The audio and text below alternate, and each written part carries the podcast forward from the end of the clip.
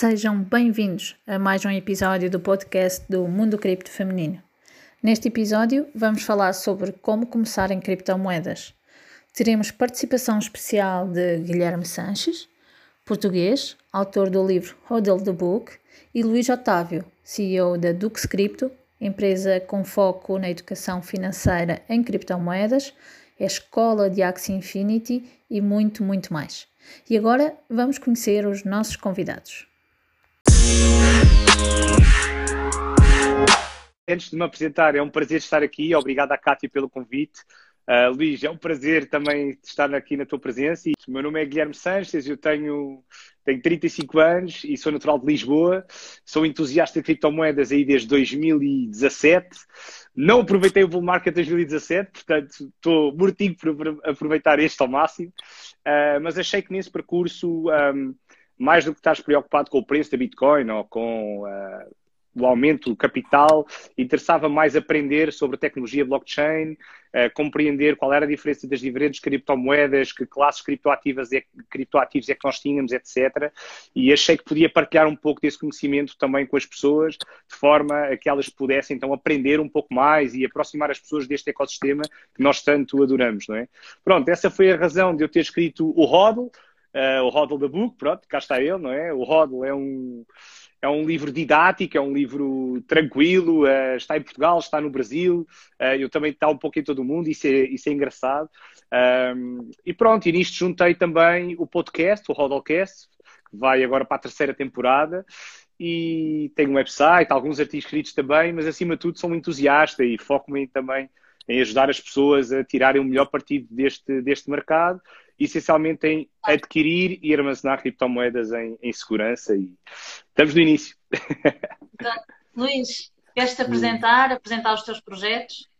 Lógico, primeiro queria agradecer a, a conversa com vocês. Obrigado pelo convite, Kátia. Prazer estar com vocês aqui, tá bom? Bom, é, eu tive, igual o Guilherme, né, eu entrei no mercado em 2017, acho que antes do, do foi maio, em 2017 mais ou menos.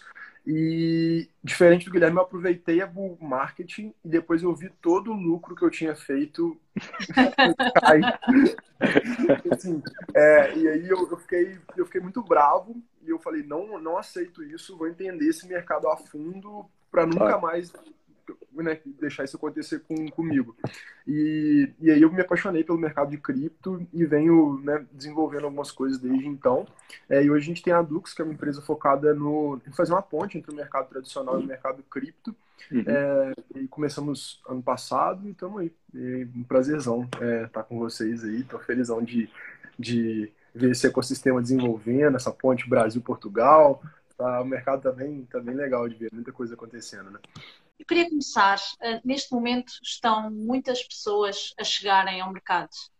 Um, qual é que deveria ser o primeiro conselho, primeira, o primeiro conselho que dão a essas pessoas que estão a chegar agora, que estão a começar no, no mercado das criptomoedas? Pode começar. Uh, Luís, se calhar arranca tu e. Primeiro conselho Uh... Aliás, tu já, tu, tu, já podes ser considerado um bull market specialist, por isso é melhor começar. Está longe disso. Vamos ver no final desse bull market, né? Depende muito do, do, do, do resultado do final desse bull market.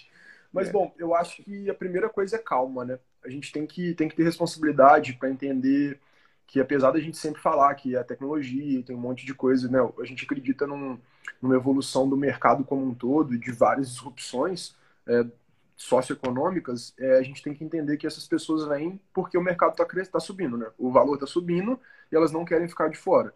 Então, a primeira coisa é calma. Eu acho tem mercado todo dia, 24 horas por dia, 7 dias por semana. O Bitcoin não parou nos últimos 12 anos, não deve parar nos próximos 12. Então, assim, você tem tempo para entender, para entrar, para e quanto mais se né, estudar, é calma e estudo. Então, é, antes de colocar qualquer dinheiro no mercado ou, ou a minha sugestão é essa, botar um pequeno valor e estudar mais do que você está colocando dinheiro, né? Acho que é, essa é a primeira, a primeira dica que eu tenho. É. Yeah. Uh, não, eu, eu, vou complementar apenas o que o Luís está a dizer, porque eu sinto que é, é, um pouco isso, né? Nós, nesta, nós estamos numa fase, numa fase do bull market um, que, apesar de termos vivido de forma diferente, nós os três já conhecemos bem, que é aquela fase da, da euforia, do FOMO, o Fear of Missing Out, é? as pessoas atiram-se uh, de cabeça uh, e outra das coisas que acaba por acontecer é, em vez de estarem preocupados em entender o que é Bitcoin e depois claro, continuar a estudar altcoins que, têm, que são projetos de valor, que têm uma boa narrativa, que têm uma boa equipa de, de programação, que faz um bom marketing, tem uma boa comunidade, tudo mais. Há aqui vários pontos de análise fundamental de cada projeto, não é? Então, a primeira coisa que elas olham ou têm olhado neste último mês, eu acho que foi tudo o que acabava moon e tudo o que tinha uma cara de animal. Tudo o que era um cão, um gato, um porco, uma autêntica quinta, um jardim zoológico, não é? E então, uh, eu acho que esse tem sido o primeiro problema. Por isso que eu acho que vou complementar aquilo que o Luís está a dizer e, e dizer que o mais importante é isso, é, ter, é haver uma preocupação de entender o que é, entender o porquê, um, mas para aqueles que são muito ansiosos, pelo menos numa primeira fase, uh, preocupem-se em criar uh, contas em exchanges de qualidade, ou pelo menos aquelas que têm melhor conotação do mercado, começarem também a estudar já o que é, que é uma wallet e perceberem que se o nosso dinheiro está numa exchange, não é, as criptomoedas não são realmente nossas, nós não somos detentores das private keys e, portanto, temos que nos preocupar em ter as nossas criptomoedas em seguranças numa, numa wallet, idealmente uma cold wallet, mas pronto, não quero entrar aqui em grandes detalhes para já. E, e também, uh, pelo menos, focarem-se num top 10, top 20, vá, já Pronto, porque eu sei que na altura de FOMO é difícil, a malta quer comprar tudo e mais alguma coisa, mas pelo menos aí e começarem a procurar o que é que são esses projetos. Porque se eles são, estão num top 20 de capitalização, é porque são bons projetos e então uh, seguem pelo menos aqui alguma pisada de Bitcoin, não é? Esse tem que ser o foco principal. Depois o resto. Uh, e atenção, eu, eu, diversifico muito por altcoins, por isso eu também não sou o melhor, melhor exemplo. Já, falamos, mas, já falaremos disso. Mas acredito uh, muito nisso. Queria, queria perguntar, Uh, e estamos a falar neste, sim, estamos a falar neste momento de como começar. Estamos mesmo a direcionar para pessoas que estão a chegar agora no mercado. Quais são as principais vantagens, Luís, podes começar tu também, quais são as principais vantagens de investir em criptomoedas e investir em Bitcoin em particular? Quais, quais são as vantagens para quem está a chegar agora? E quais são as características do Bitcoin e das criptomoedas que te fazem continuar a investir uh, e que vês futuro uh, nas criptomoedas? Tá, beleza. Bom, eu, eu tenho uma visão, uma tese, assim, é, de que, que a gente. Uh, como é que eu falo isso? Um pouco de biomimética, não sei se vocês ouviram falar dessa, desse termo, né? De que a gente tem que fazer, organizar estruturas, é, estruturas que se assemelhem com a natureza. E se a gente olhar, a sociedade humana como um todo, ela é centralizadora e não descentralizadora. Então, tudo que a gente faz há anos e anos e anos vem para centralizar poder, dinheiro, conhecimento na mão de algumas pessoas. Então, você vê, por exemplo, o modelo de faculdade. Como é que a faculdade começou? Né? Era uma guilda que se juntava para falar: a gente vai escolher quem pode deter esse conhecimento e quem não pode. E aí eu vejo que a gente expandiu o mundo em cima dessa centralização. Uh, e eu acho que o caminho natural é que os sistemas centralizados se quebrem e sejam descentralizados. E eu vejo em criptomoedas, primeira coisa assim, para mim o mais importante é, eu vejo que que está alinhado com o futuro. Se tem algum, algo para acontecer no futuro é, nessa questão de descentralização, mesmo que seja difícil fazer isso, eu acho que as criptos vão ser essenciais nessa descentralização dos sistemas humanos. Então, acho que isso é, censorship resistance, né? Assim, uh, ninguém consegue tirar os seus bitcoins de você. Eu acho que, eu não sei se vocês já tiveram algum episódio na vida de vocês onde vocês, vocês tiveram é, dinheiro é, recolhido ou, ou, apreendido. E assim, é, eu acho que isso, a gente nunca sabe o quanto isso é importante até isso acontecer. Então, eu, eu gosto bastante desses dois principais conceitos, assim. É, e eu também gosto da ideia de, de não depender de uma pessoa, né? Deixar, por exemplo, eu não sei hoje o nome do, do do presidente de Portugal, né? Ou, enfim, mas é, não deixar. É o Marcelo Rebelo de Souza. Marcelo Rebelo Eu acho que ele está fazendo até um bom trabalho, né? Pelo que eu vejo de notícia, me parece que ele está fazendo um bom trabalho. É, eu não, eu, não, eu não, não gosto da ideia de deixar na mão, na caneta de alguém, todo o meu dinheiro. Assim. Você vê, por exemplo, países como Argentina, é, Venezuela, esse tipo de país. É uma canetada de um político, ele não está preocupado com você, ele não está pensando em você, e, e você está à disposição dele. Então, tu, se o seu dinheiro estiver tudo né, no mesmo lugar, em dinheiro fiduciário ou em bens no, no mesmo país, você está correndo o risco do país, né? E não sei como é, assim, em Portugal eu não valho tanto, mas o risco Brasil é gigantesco. Então, para um brasileiro, é bem complicado você estar tá com todo o seu dinheiro em, em, em dinheiro fiduciário, dependendo aqui da estabilidade política e econômica do, do e, Brasil. Né? E até porque já aconteceu, faz agora 30 anos ou 40 anos, algo assim, faz 30, acho que foi 30 anos que fez agora, que houve efetivamente uma apreensão de do, uh, de o presidente confiscar as poupanças de todo o mundo no Brasil, não é? Portanto, não é uma coisa assim tão distante para o brasileiro. Houve imensas pessoas que até se suicidaram porque, felizmente, ficaram sem as poupanças de uma vida. E, portanto, uh, nós, jovens, podemos não ter passado por isso. Algumas pessoas passaram, viram os pais ou os avós a ficarem sem nada mas não podemos esquecer que os nossos pais viveram, os vossos pais né, no Brasil, viram isso de perto uh, e é um risco. Aqui nós, por exemplo, vimos a Grécia, uh, agora faz poucos anos, 10 anos, 9 anos, a, no, a, a não permitir que as pessoas retirassem o dinheiro uh, do banco, tinham um limite máximo diário. portanto, é uma coisa que é real que nós, eu e o Guilherme, não vimos aqui em Portugal, mas que poderíamos ter visto. Houve um uh, já, houve, já houve em Portugal alguns bloqueios do multibanco, uh, mas não foi, não, não, não se pode comparar aquilo que aconteceu em Portugal com aquilo que aconteceu com a Grécia, isto falando da Europa, não é? Ou mesmo a situação da desvalorização, uh, da, desvalorização da, da libra turca, na Turquia também passou por um processo complicado. Uh, mas eu acho que aqui, o Luís estava a referir, e focou no Brasil, naturalmente, e o Brasil teve, assistimos o ano passado a uma desvalorização brutal do real, foi uma coisa impressionante. Uh, e isso afetou naturalmente o povo brasileiro. E há muitos outros casos, uh, como o peso argentino, não é?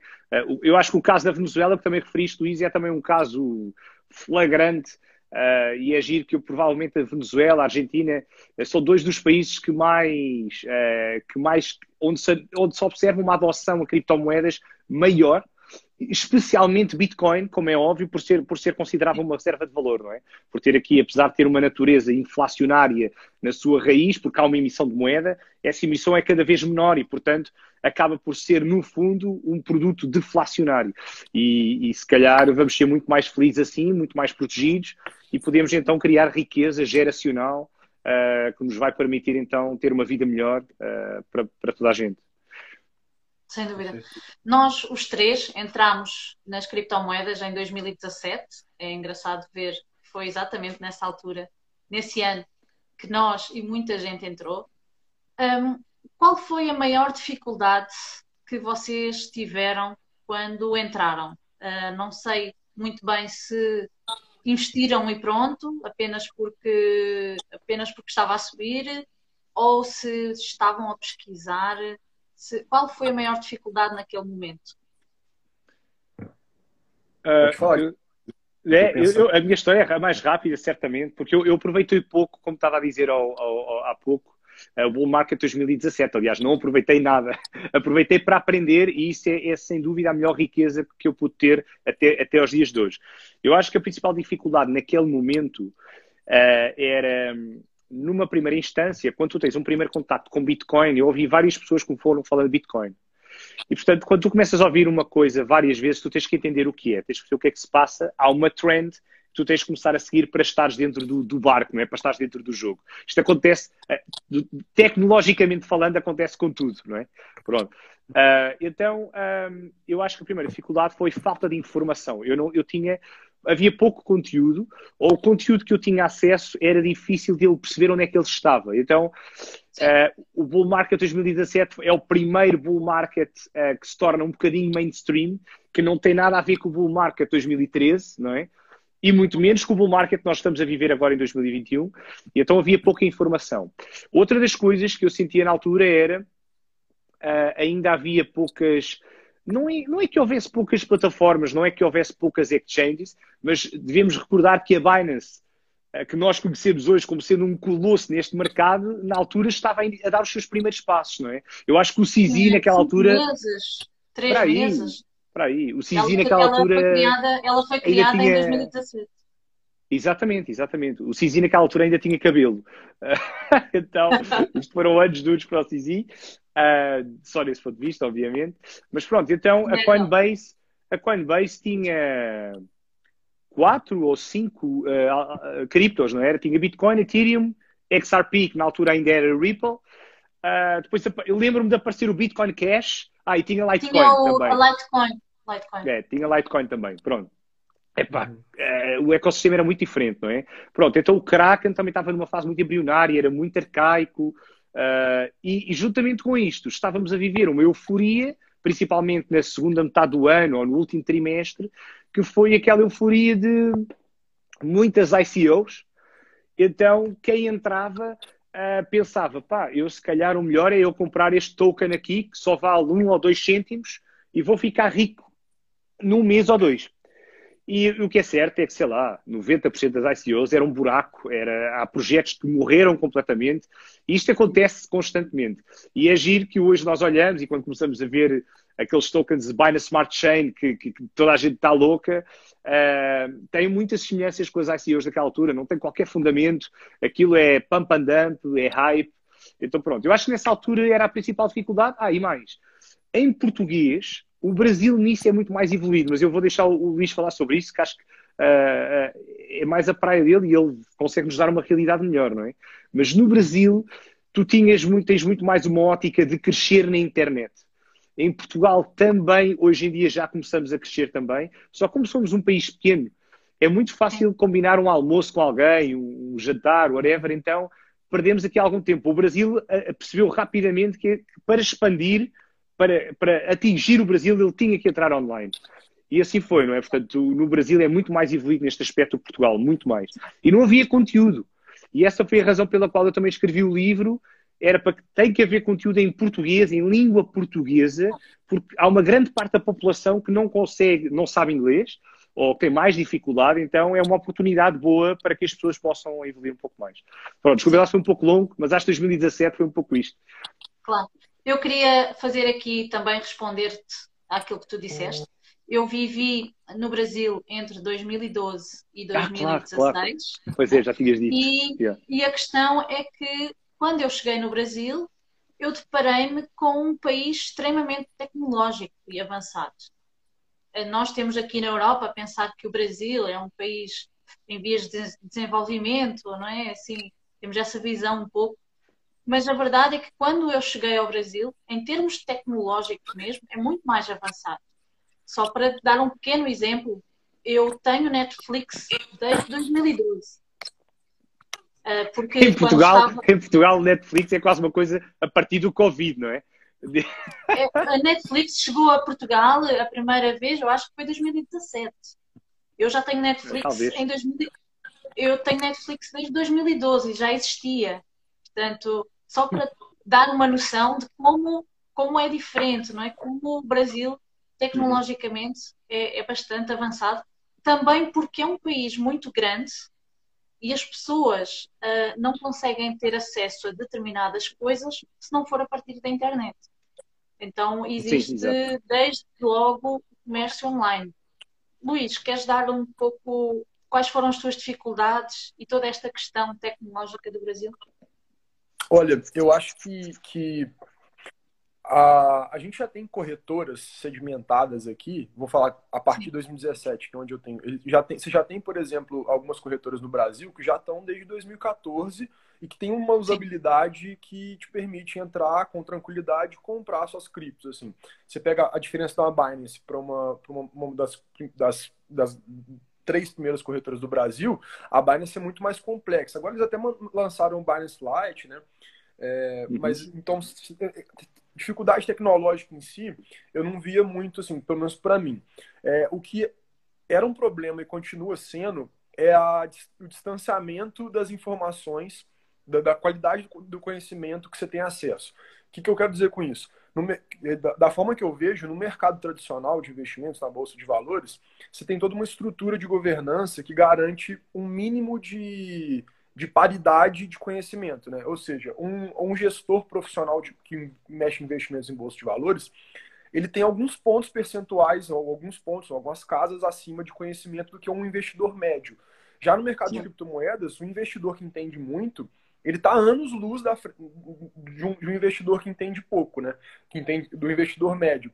E isso era um problema para mim no começo e continua sendo um problema, porque você vê muitos produtores de conteúdo empurrando alguns projetos que as pessoas não têm nem capacidade de analisar. Então, um problema para mim era eu ver que eu consumia conteúdo em inglês, eu vi um monte de gente falando sobre um monte de token, de ICO, e eu não sabia analisar se aquilo ali era relevante ou não. Eu não conseguia fazer o parâmetro entre que, como, é, como analiso se isso é um bom investimento ou não. Uhum. É, então, acho que isso ainda é um, ainda é um, um problema, assim. Eu, eu acredito nisso, é. Então, então acho que esse problema, assim, a dificuldade de, de saber que conteúdo vale a pena acompanhar, o que conteúdo não vale, era um problema. Sim. Eu acho que efetivamente esse ainda é um problema também. Acho que há pessoas. Um, eu costumo dizer que há três tipos de produtores de conteúdo uh, nas criptomoedas. Aquelas pessoas que sabem muito e querem mostrar que sabem muito e, portanto, uh, falam muito complicado e as pessoas que chegam ao mercado acabam por afastar, acabam por uhum. afastar essas pessoas porque elas veem uma linguagem bastante complicada e elas pensam isto não é para mim. Depois há as pessoas que sabem pouco, infelizmente, e existem também produtores de conteúdo que sabem pouco, mas que querem uhum. parecer que sabem muito, então acabam por fazer, falar muito complicado e às vezes falam e não dizem nada, não é? e depois queria que talvez no terceiro grupo estivéssemos nós, que somos pessoas que sabemos, que estudamos e que falamos simples para que as pessoas entendam e possam, uh, possam entrar é, e compreender eu, as criptomoedas. Eu, eu, eu, concordo contigo, mas uh, também é preciso termos a consciência do seguinte, que é, obviamente que tu estás aqui a colocar um bocadinho o grau de dificuldade ou o grau de conhecimento só que isso também é uma medida complexa de medir, muitas vezes, não é? Claro. Uh, eu acho que existem bons e maus profissionais em todas as áreas. No caso das criptomoedas, o que nós vemos é que uh, nós uh, temos, temos pessoas mais focadas em IT, que têm um background de tecnologias de informação e, portanto, são aquelas pessoas que começaram na mineração, que têm muito conhecimento sobre, sobre o funcionamento dos protocolos, uh, começaram a, a, estudar de forma aprofundada blockchain como tecnologia, não porque é Bitcoin ou Ethereum ou outra qualquer, uh, e obviamente que depois uh, estão, também são mais experts em algum tipo de linguagem, como um, a linguagem, o C++ e Solidity, ou seja, linguagem de programação, e depois também aquela linguagem que nos leva para algoritmos de consenso e as bases todas de protocolo. Do outro lado, nós temos aquelas pessoas que são os traders e há os wannabe traders também, que, é, que são as pessoas que têm um background de mercados financeiros e que, assim que chegaram criptomoedas, ficaram doidas porque não há regulação, porque as percentagens de lucro são astronómicas, volatilidade, então uh, eles ganham muito dinheiro aqui. Ganham muito dinheiro aqui. Pronto. Uhum. E depois uh, existe um leque de pessoas que não têm nenhum background nessa área, eu incluo-me aí, mas que percebe que o segredo não é só isso. Nós temos que ter de tudo dentro da comunidade uh, e dentro deste ecossistema e, portanto, também é preciso haver um hype da comunidade, ou seja, as pessoas quando apoiam os projetos, nós sentimos que aquele projeto muitas vezes anda para a frente, porque tem uma comunidade por trás que apoia e não desiste da ideia original. Uh, tens pessoas que, uh, enfim, partilham informação de forma fidedigna Uh, estou a ver aqui um comentário agora, por exemplo, do Alex Ferreira, que diz que os dados do Bitcoin são públicos, você não precisa de conteúdo de pessoas A ou B. Uh, em todas as áreas há, há, há, conhecimento gratuito. Se eu quiser aprender a ser chefe de cozinha, eu posso ir para o YouTube e fazer e, e procurar vídeos de chefe de cozinha, não é? Mas se eu quiser ser um, um verdadeiro chefe de cozinha, se eu quiser aprender a ser um chefe de cozinha, e se eu quiser arranjar trabalho num restaurante ou criar um restaurante ou o que seja, de forma profissional, eu vou ter que me formar e eu vou ter que procurar mais base. E eu não estou a dizer que a internet não é válida hoje. É muito válida hoje. Mas lá porque um conteúdo é público, não quer dizer que nós o compreendamos. O white paper do Bitcoin é público e digo já que 99% das pessoas que já ouviram falar de Bitcoin e que têm Bitcoin nunca leu o white paper da Bitcoin.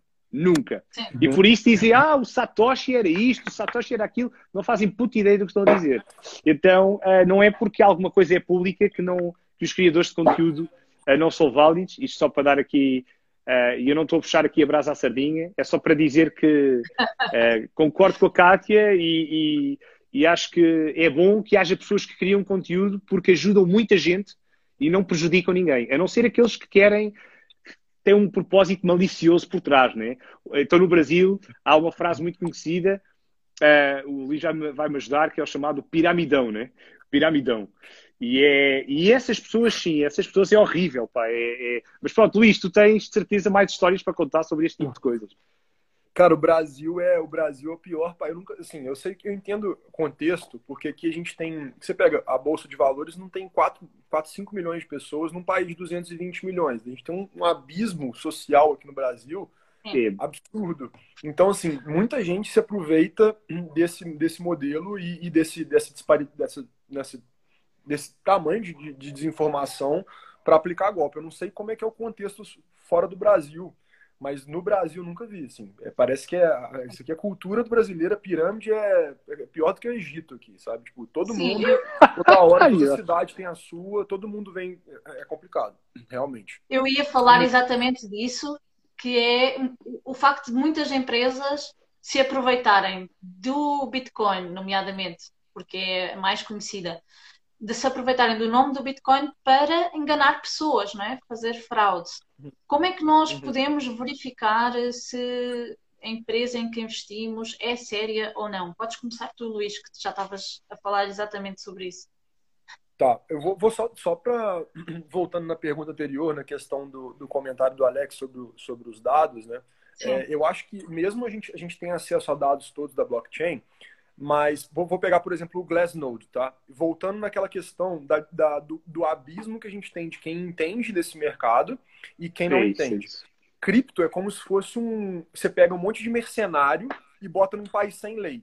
Porque aqui a gente tem fundo, a gente tem investidor grande, a gente tem país operando, sabe? Tipo, é, governos. É verdade, é verdade. Nisso, e você bota todo mundo disso num lugar que não tem absolutamente lei nenhuma. Então, assim, você está entrando nesse mercado, cheio de gente aí que tem muito conhecimento, muita tecnologia, muita gente por trás, e esse cara quer o seu dinheiro. É, é de você que ele ganha, sabe? Quando ele está vendendo no topo, ele está vendendo para você. E aí, por que, que eu estou falando isso? Porque você pega o acesso aos dados do Bitcoin, por exemplo, a Glassnode.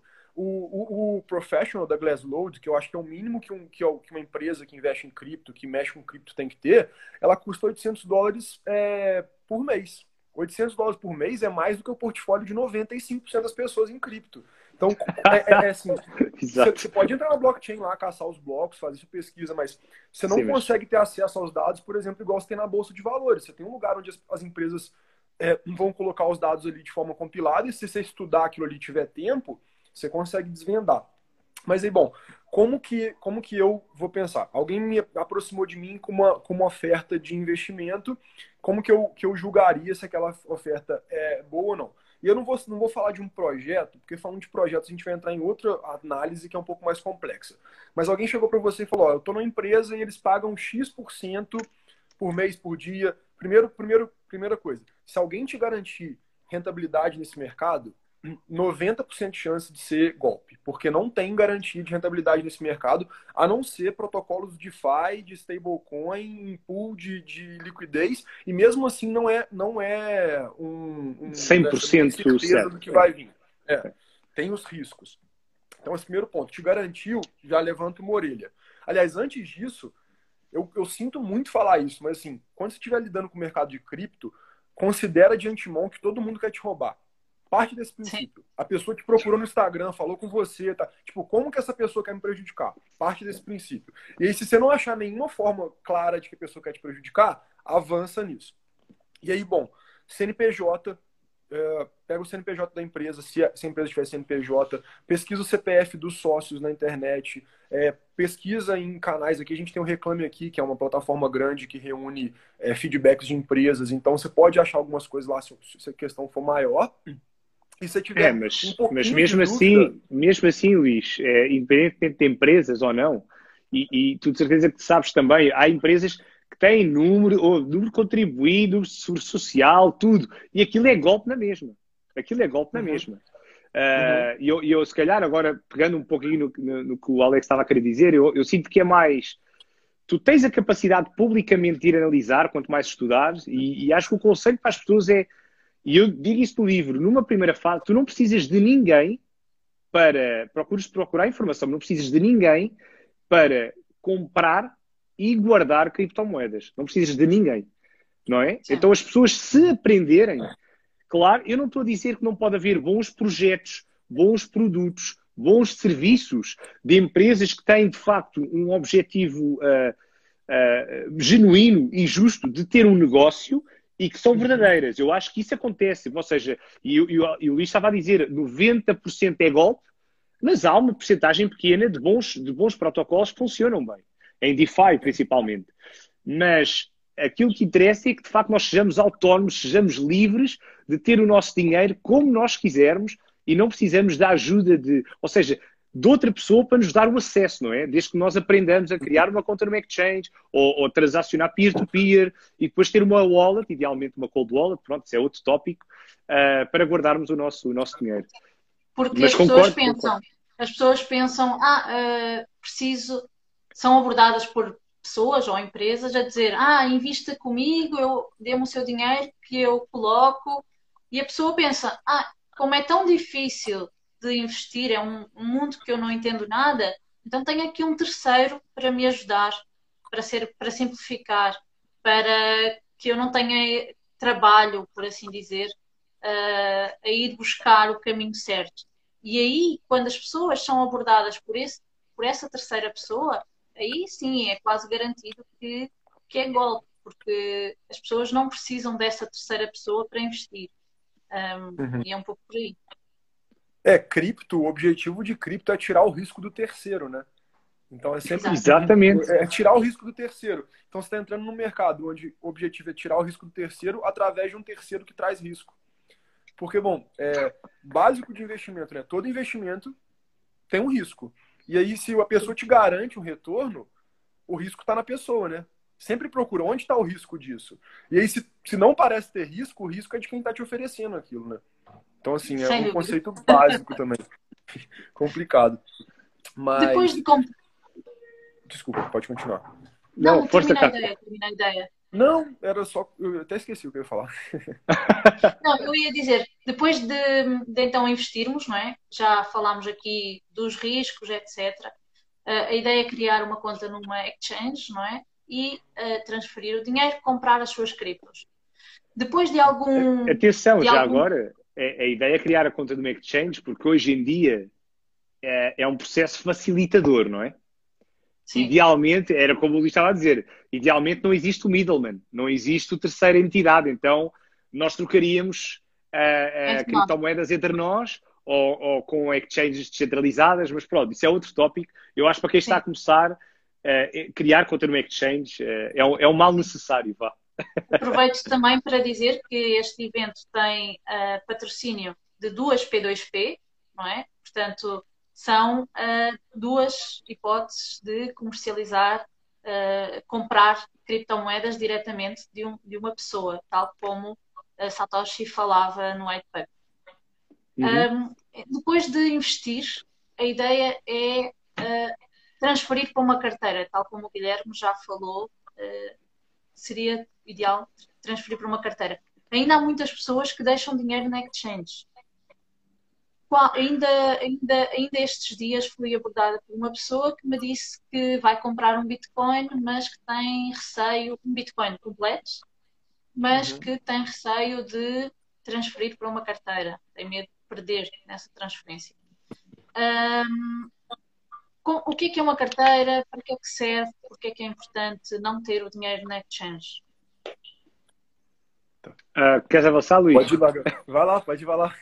Não, não, uh, porque é que é importante? Era um pouco como eu estava a falar, eu, eu há pouco, uh, acho que já todos falámos um pouco disso, não é? Que é, o Luís ainda agora estava a referir a questão do risco e do terceiro elemento, e é isso mesmo, é um risco.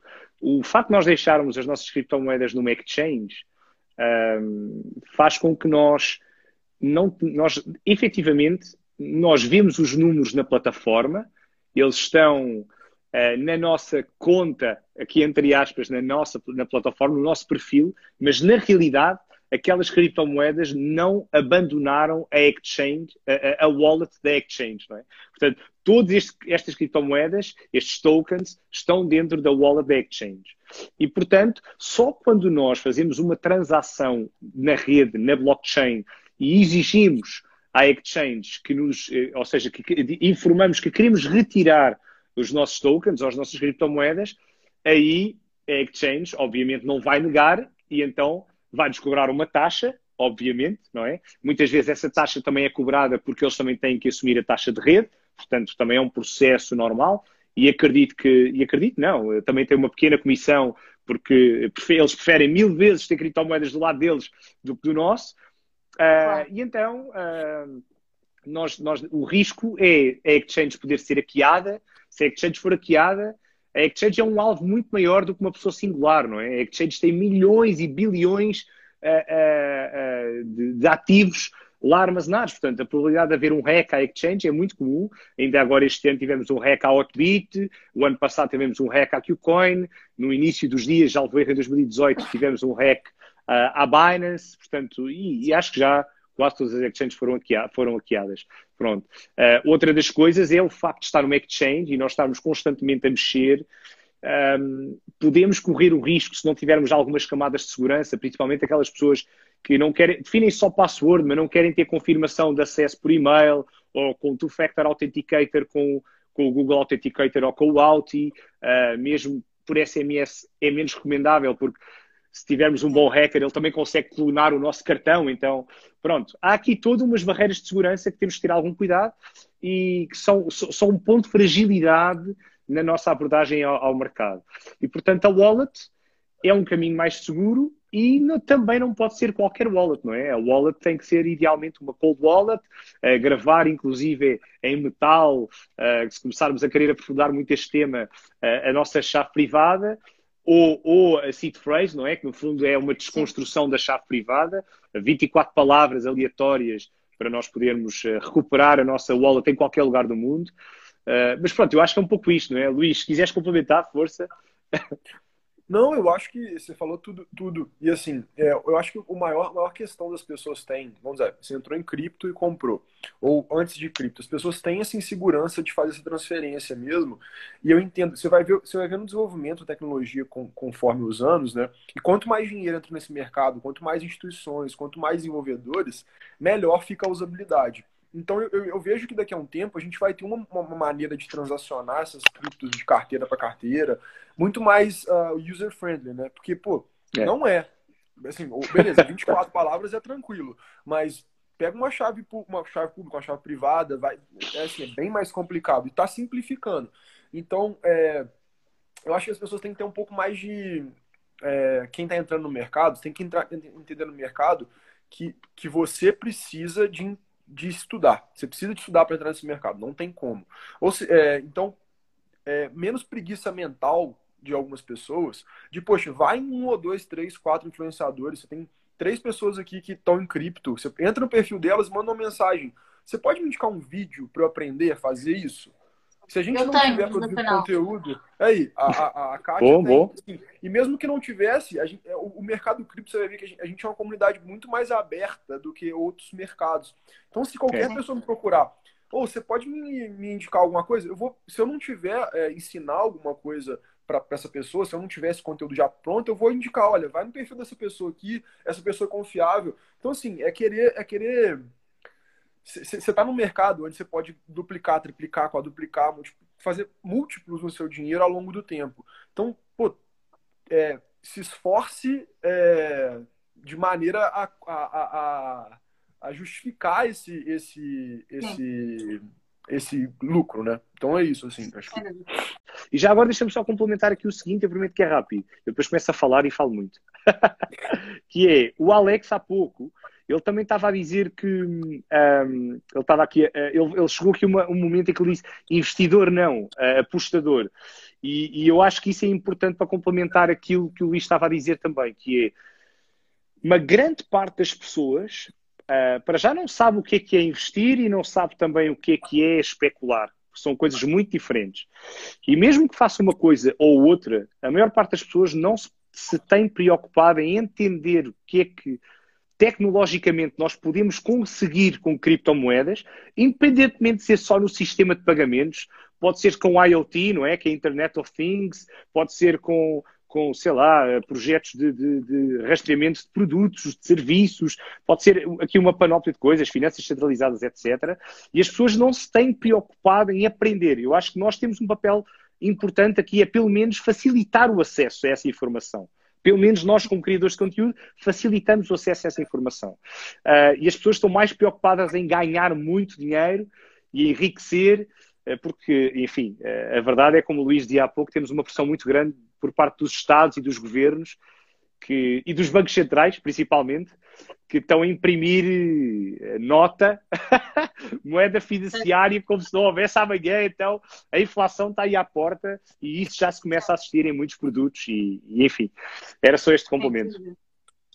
Uh, Guilherme, o teu livro chama-se Odal the Book. Um, queres Verdade. explicar uh, o que é que é Odal? O que é que é ser Odler? E também, uh, quando, se, quando se pensa em Odal moeda, qual é que é o prazo uh, temporal que deveria ser ou que vocês fazem no, uh, pessoalmente. Quando se compra uma moeda, é para curto, médio e longo prazo e, com, e o que é que significa curto, médio e longo prazo? Uh, eu acho que vou responder à primeira parte da pergunta, a outra parte vou deixar para o Luís, tem mais experiência neste mercado do que eu. É Não, mas eu acho que eu acho que Bom, antes de mais, HODL é uma expressão específica e concreta, particular do mundo das criptomoedas, não é? Foi o GameCube, num fórum, era um rapaz num fórum, em 2013, que um, estava bêbado. Ele, estava bêbado, ele queria dizer que uh, Bitcoin estava num dia de queda, então ele estava a perder dinheiro. Então ele, o que ele queria dizer é hold your coins, ou seja, não vendam as vossas moedas porque vocês ela, isto vai voltar a subir e tal. E então, como estava bêbado, escreveu o hodl. Pronto, então a expressão de for, passou de hold your coins um bocado para hold on for dear life, não é? Que, para a vida. Ou seja, eu acho que o verdadeiro hodler é, por exemplo, pessoas, sei lá, são pessoas, sei lá, como cá em Portugal temos o Fred Antunes, por exemplo, são pessoas que nunca vendem Bitcoin, ok? Nunca vendem Bitcoin. Eu não tenho uma estratégia 100% hodler e acho que não há aqui uma timeline concreta. Até porque nós temos várias formas de conseguir acumular maior quantidade de Bitcoin. E isso também me interessa. E essas estratégias muitas vezes levam-nos aqui a um caminho um bocadinho mais de trading, por um lado, e por outro também a diversificar em altcoins, onde nós vejamos que há aqui um potencial crescimento superior ao da Bitcoin, para termos maior quantidade de Bitcoin no futuro. Uh, numa primeira fase é mais fácil pensar em dólares, não é? Ou em euros.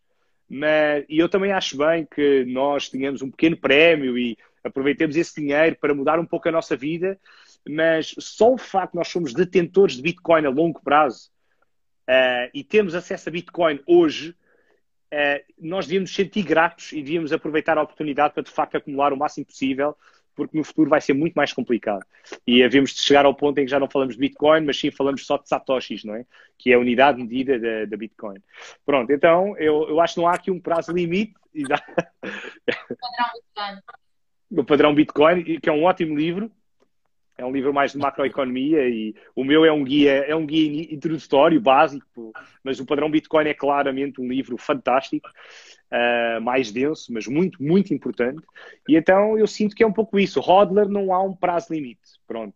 Uh, mas Luís, partilha um pouco. Eu não tenho aqui uma timeline definida para mim. Quero aproveitar não. o market, mas também tenho objetivos de longo prazo, claramente, claramente. Lógico. Assim, é eu acho que, que, que essa, essa, essa pergunta vai muito da pessoa começar a entender o perfil dela mesma, sabe? É, vamos lá. Você não entende, você não, nunca fez trade na sua vida, nunca operou o mercado, sei lá, vou dizer, entrou no mercado de cripto e nunca, nunca teve, operou em bolsa de valores, não entende de investimento.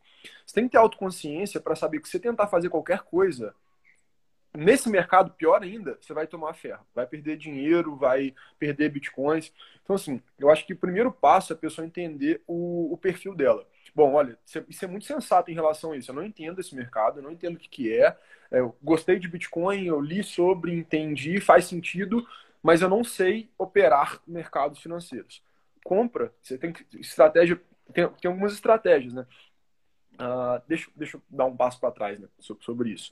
É, eu acho que a primeira forma de, de você de proteção nesse mercado é o hold mesmo. É, É assim.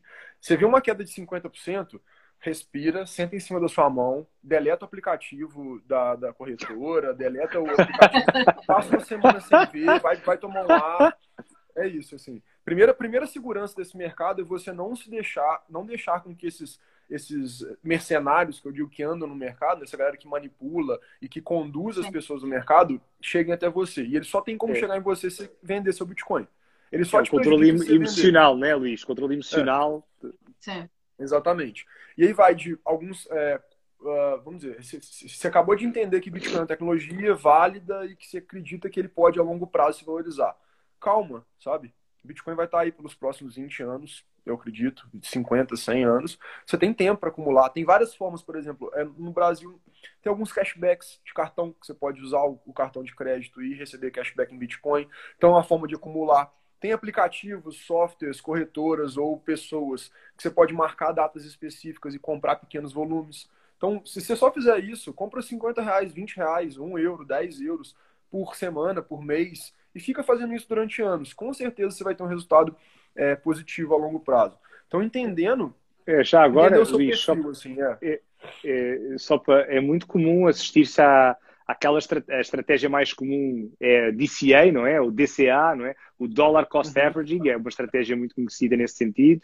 E, e, e, há cada vez mais pessoas a adotar uma estratégia, no caso de Bitcoin, não no mercado inteiro, mas no caso de Bitcoin, é, ter isso que estás a dizer, mensalmente, uma quantia que vai para Bitcoin todos os meses. Ou seja, e, e, é verdade que o teu preço médio vai aumentar à medida que o preço da Bitcoin sobe, mas o teu investimento está sempre a valorizar não é? Sim. Ou seja, então tu estás a ficar sempre mais rico, ou pelo menos a, a não ficar tão pobre. É, e assim, é, a gente tem que entender também que a gente tem movido basicamente, assim, é, em alguma frequência, por dois sentimentos, né? Que é medo ou ganância. Então, você tem que entender esses momentos do, do mercado, entender o mercado e se entender, para não deixar nem que o medo nem a ganância é, te tomem conta de você. Você pega, às vezes, alguns Vou, vou voltar no, na questão de pirâmide financeira. Às vezes você vê notícias aqui no Brasil de gente que tem que coloca 20 milhões numa pirâmide financeira e gente que bota 2 mil. E aí você fala, cara, o cara que tem 2 mil reais para investir caiu no mesmo erro do cara que tem 20 milhões. Só que é a mesma linha, né? Um é ganância e o outro é assim, um cara quer ter uma mudança rápida de vida e o outro quer ganhar mais. E esses sentimentos são o que te destroem nesse mercado. Um, caiu, tá com medo, vende, e daqui a pouco ele dispara para cima de novo e você tá vendido. É, então, é, ganância, ou ele começa a cair, você quer operar para ganhar mais. Então, assim, é um mercado onde que recompensa a calma, recompensa é, a, o espaço de tempo com que você faz as coisas. Então, eu pensaria bem nisso, assim, sabe? Quando estivesse falando de, de segurança, de acumular a longo prazo. É, tenta identificar o sentimento que está te guiando e se for medo ou ganância, para e não faz o que você estiver pensando em fazer, porque vai dar errado. Sim. Falando em ganância, temos aqui a questão que o, que o Guilherme também falou logo no início, que é as pessoas investirem em altcoins, principalmente naquelas que efetivamente não, não, não têm um projeto, uh, que, que, sobem 100% num dia e caem 300 no outro. Um, mas é tem é bom, mas tem normalmente tem sempre um bom um bom design no boneco e tem sempre bom marketing. Sem dúvida. Infelizmente, Como é que vocês é mais veem a diversificação da carteira? Como é que o Guilherme falou há pouco no top 10, top 20? Uh, ah, qual é a vossa estratégia, ou pelo menos a estratégia que vocês recomendam para quem está a chegar agora e que ainda tem pouco conhecimento uh, no mercado? Queres arrancar, Luís? Posso, posso sim. Uh, primeiro, se você não tem muito conhecimento no mercado, não diversifica em, em nada a não ser Bitcoin, talvez Ether, sabe? Ether, se você tiver um pouquinho, entender um pouquinho mais. É, esse, esse, é o primeiro passo. Assim. Se você não entende o porquê daquele projeto, porque como é que ele, se você não consegue analisar aquele projeto, isso dependendo da análise de outra pessoa para comprar ou vender aquilo ali, larga mão disso. Primeiro passo. E aí, é, eu acho que essa, essa, isso é a primeira questão que eu falaria. Assim, se você não entende, não pega um vídeo no YouTube de três altcoins que vão explodir e aí vai, corre na Binance e compra aquelas altcoins. Porque a chance de dar errado é muito maior que dar certo. E assim, sempre que eu, que eu vou diversificar em altcoin, e eu vou, vou confessar assim, eu, eu gosto bastante, eu, eu gosto e entendo que eu sou bom em achar projetos, estudar fundamentalmente projetos, sabe? Eu gosto bastante de diversificar, eu acho que assim, eu acho que a gente junta, né, Bitcoin e altcoins, e dentro dessa cesta que a gente chama de altcoins, tem um monte de projeto que tem potencial para causar uma disrupção gigantesca em vários segmentos do mercado tradicional. Então eu gosto pessoalmente de diversificar e acho que a gente tem boas oportunidades. Mas eu penso sempre antes de comprar uma altcoin, é, se, se ela cair 50%, eu vou continuar com ela na minha carteira? Se hoje ela cair 50%, 60%, 70%, eu ia comprar mais? Sabe? Então, é, eu entendo o suficiente do que, que ela se propõe a fazer e da possibilidade que ela tem real de fazer isso para continuar comprando ela numa queda, porque o Bitcoin é muito volátil. Assim, hoje ele foi em 30 mil e ele puxa o mercado, o mercado vai todo com ele. Ele foi em 30 mil, já voltou para 38. Podia ter acabado, o, o, não sei se acabou também, é, o mercado de alta e a gente tem que amargar Bitcoin a 12, 15 mil dólares por, pelos próximos 2, 3 anos, com uma altcoin que você comprou talvez a, sei lá, 40 dólares e vai ter que segurar ela 10, 8, 7 dólares durante 4 anos para ver talvez ela voltar. E eu penso sempre em vou, esse projeto, se a gente entrar num, num bear market, eu tiver que segurar ele e continuar comprando ele durante 3 anos, eu acredito nele o suficiente? Então, esse é o meu portfólio de hold. Então, eu, eu, penso sempre nisso. É basicamente isso, assim, para pensar em altcoin. Yeah. E se a gente quiser falar de como analisar altcoin, aí é uma longa história. Né? É, é, e é uma história bem diferente. Um, eu, eu, pronto, eu, eu partilho um pouco do que o Luís disse. Acho que há aqui vários pontos, não é?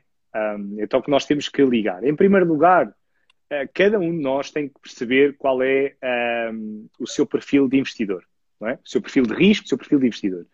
Uh, se tem uma abordagem mais conservadora, se tem uma moderada, se é mais agressiva, etc. E o principal problema, numa primeira fase, é que as pessoas têm uma literacia financeira muito fraca. Nós não fomos habituados a pensar por nós próprios, nem fomos habituados a pensar que o dinheiro é uma ferramenta que nos permite gerar mais dinheiro, mais riqueza. Nós estamos habituados a pensar que o dinheiro é a roda do rato, não é? Nós temos que trabalhar para outros e, se correr bem, ganhamos dinheiro. e não é assim que funciona, ou não é assim que devia funcionar. Mas isso faz parte de uma estrutura centralizada e de manipulação, com uma estrutura com poder, que tem poder de manipular. Pronto. Uh, portanto, uh, o primeiro passo tem que ser a literacia financeira, na minha ótica. Uh, até porque se não soubermos poupar, também não vamos saber investir. É impossível. Okay? Pronto. Depois, um, obviamente que eu adoraria dizer que as pessoas só devem comprar Bitcoin uh, e só. E só uh, eu, eu acho que elas devem aprender primeiro sobre Bitcoin, mas sim, numa primeira instância, em caso de dúvida, compra Bitcoin e não faz mais nada. é mais seguro, é mais seguro. E depois há pouco a Silvia estava aqui a, fazer um comentário, a dizer que com a descida ia... uh, uh, houve aqui, perdeu imenso. Ela só, ela, se quiseres complementar, Kátia, ela só perde se, se, se vender, vender, não é? Uh, eu ia, ia pegar exatamente, estava a deixar-vos terminar para pegar exatamente isso. Um, é porque é tentador ver uma altcoin subir, uh, por exemplo, 900% em poucas semanas, não é? como vimos uhum. aí algumas, um, e dizer e não entrar, não querer entrar, não dizer estou a perder dinheiro, vou comprar. Só que a questão é que quando o Bitcoin cai, enquanto o Bitcoin cai uh, 40% ou 50%, as, as, essas altcoins caem 90% ou 80%, não é? É, mas não, uh, não, mas não esqueça do seguinte.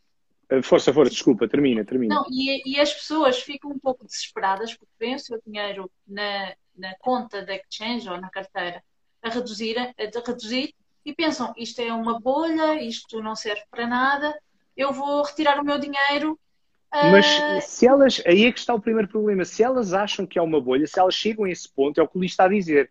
Se elas não têm capacidade de aguentar uma queda dessas, é porque elas não estudaram o suficiente para entender o que elas estão a fazer.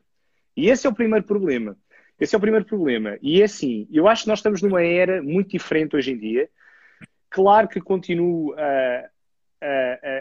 se eu tivesse que escolher, escolheria sempre Bitcoin, ok? Mas eu hiperdiversifico porque acredito que consigo ter uma rentabilidade superior à rentabilidade da Bitcoin neste mercado e isso vai me permitir acumular mais Bitcoin no futuro. Pronto. E por isso uso muitas altcoins e as altcoins, efetivamente, algumas têm uma capitalização de mercado muito baixa, mesmo muito baixa, e têm ganhos astronómicos de 900% numa semana, isso acontece, não é? Pronto. Não, não são todas, mas acontece. Uh, e depois é preciso olhar para isto em termos de market cap. Nós temos um market cap, uma capitalização de mercado ainda pequena, e esse market cap, essa capitalização de mercado, no futuro vai ser muito superior. Não só a capitalização de mercado da Bitcoin, como a capitalização de mercado das altcoins. E nós temos altcoins que são shitcoins, que não servem para nada, mas eu acredito que existem altcoins, tal como o Luís estava a referir, que vão ter um papel muito importante na forma como nós tecnologicamente operamos daqui para a frente. Podemos olhar para isto como alguém que está a comprar, sei lá, está a investir em ações de uma empresa tecnológica e que um dia essa empresa tem produtos a funcionar. Eu acho que nós vamos chegar ao ponto em que as pessoas usam criptomoedas e aplicações descentralizadas e não sabem que estão a usar. Elas fizeram download e têm e usam e se calhar até estão em DeFi e não fazem ideia que estão em DeFi, mas o, o produto já está na mão delas e é isso que nós precisamos no futuro, não é? Pronto. E depois perceber também se queremos altcoins para aumentar o nosso capital em moeda fiduciária ou em Bitcoin. Pronto. Mas isso são outros 500. Eu uh, confesso que, em alguns casos, penso no par com Bitcoin e, em outros casos, penso no par dólar ou, ou stablecoin uh, para também capitalizar por um lado e por outro para conseguir reforçar posições e ter um, um bolo maior, uma riqueza maior. Voltando nesse conceito que o Guilherme falou de, de liter, litera, eu esqueci a palavra que você usou, né? Literacia Mas financeira. Literacia, de literacia financeira é da pessoa entender o que está acontecendo, é nenhum mercado que pode te dar 100, 200, 300, 400, 500% de lucro não tem um risco proporcional a isso. Se você está arriscando, entenda, ah, o risco claro, é 100%. Claro, claro. O risco para você ganhar 900 é, é correr o risco com 100%. Você pode, a moeda pode ir para zero e nunca mais voltar. A mesma moeda que subiu 900% na semana que você comprou ela. Então, assim, Verdade. entendam o mercado que vocês que vocês querem, que vocês estão se envolvendo, sabe? Entender. Entrou no Bitcoin agora, entenda. Você pode ter muito lucro, mas o, o seu risco é proporcional. Você pode tomar 80% de prejuízo em uma semana, em dois dias, e não tem, não tem, como é que é o nome disso? É, não para o pregão, não tem ninguém que desliga a chave do computador, Ninguém vai. Não tem mamãe para desligar o. Ó, gente, para, segura aqui, vão tomar um café, caiu muito. Mercado aqui no Brasil caiu 10%, a bolsa trava e vamos, vamos todo mundo acalmar um pouco. No mercado aqui, caiu 10%, cai mais 50%. E sempre não, mas nas bolsas, nas bolsas em geral, não é? Nos Estados Unidos e tudo, as bolsas têm o circuit break, não é? Que é cai 10%, espera. Cai 10%, espera criptomoedas é 24 horas sem paragem e as pessoas que aguentem, né? É, isto aqui é o faroeste. É, é isso, é o faroeste mesmo. O circuit break Olha, é o seu circuito quebrando mesmo. Quando, quando quebra o seu exato. circuito, você para de olhar e, e é isso. Sabe? Exatamente. Olha, vamos, já estamos aqui há mais de uma hora. Quero-vos agradecer. Uh, queria só que vocês deixassem as vossas redes para as pessoas que quiserem vos seguir. Sim, então, pronto, no meu caso é o Hodl the Book, não é? Se conseguirem procurar, uh, pronto, podem me seguir à vontade, eu dou muito bem com a Kátia, como já viram, uh, e foi um prazer, Luís, já agora também, uh, e vou também seguir certamente. Eu normalmente sigo mais com o meu perfil pessoal, ainda não peguei no Hodl e comecei a seguir tudo que é cripto, mas está, está, está previsto. Pronto, uh, e então uh, podem procurar Hodl da Book no Instagram, tem o Hodlcast no Spotify e no YouTube, uh, onde também podem procurar, porque é uma forma de ouvir o podcast se quiserem, é um podcast muito para iniciantes, por isso tranquilo. É bom, é, meu Instagram é Luiz com Z, OC, Luiz Oc, é meu Instagram pessoal, mas eu não produzo conteúdo muito por lá. Uh, e o Instagram da minha empresa é DuxDeuX Cripto com I. E já agora, para quem estiver a assistir, sigam, por favor, a Mundo Cripto Feminino, não é? Claro, é, obrigada. É, então, como é óbvio. Mas, bom, prazerzão, gente. Pois é isso. É obrigada a todos. Obrigado a todo mundo que, que participou aí. Obrigado pelo convite, Kátia. E valeu. Tchau, tchau, Kátia. Um abraço, Luís. Obrigado por isso. Tchau, valeu, tchau, tchau a todos. Tchau, Abração. Tchau, tchau. Obrigada a todos. Tchau, tchau.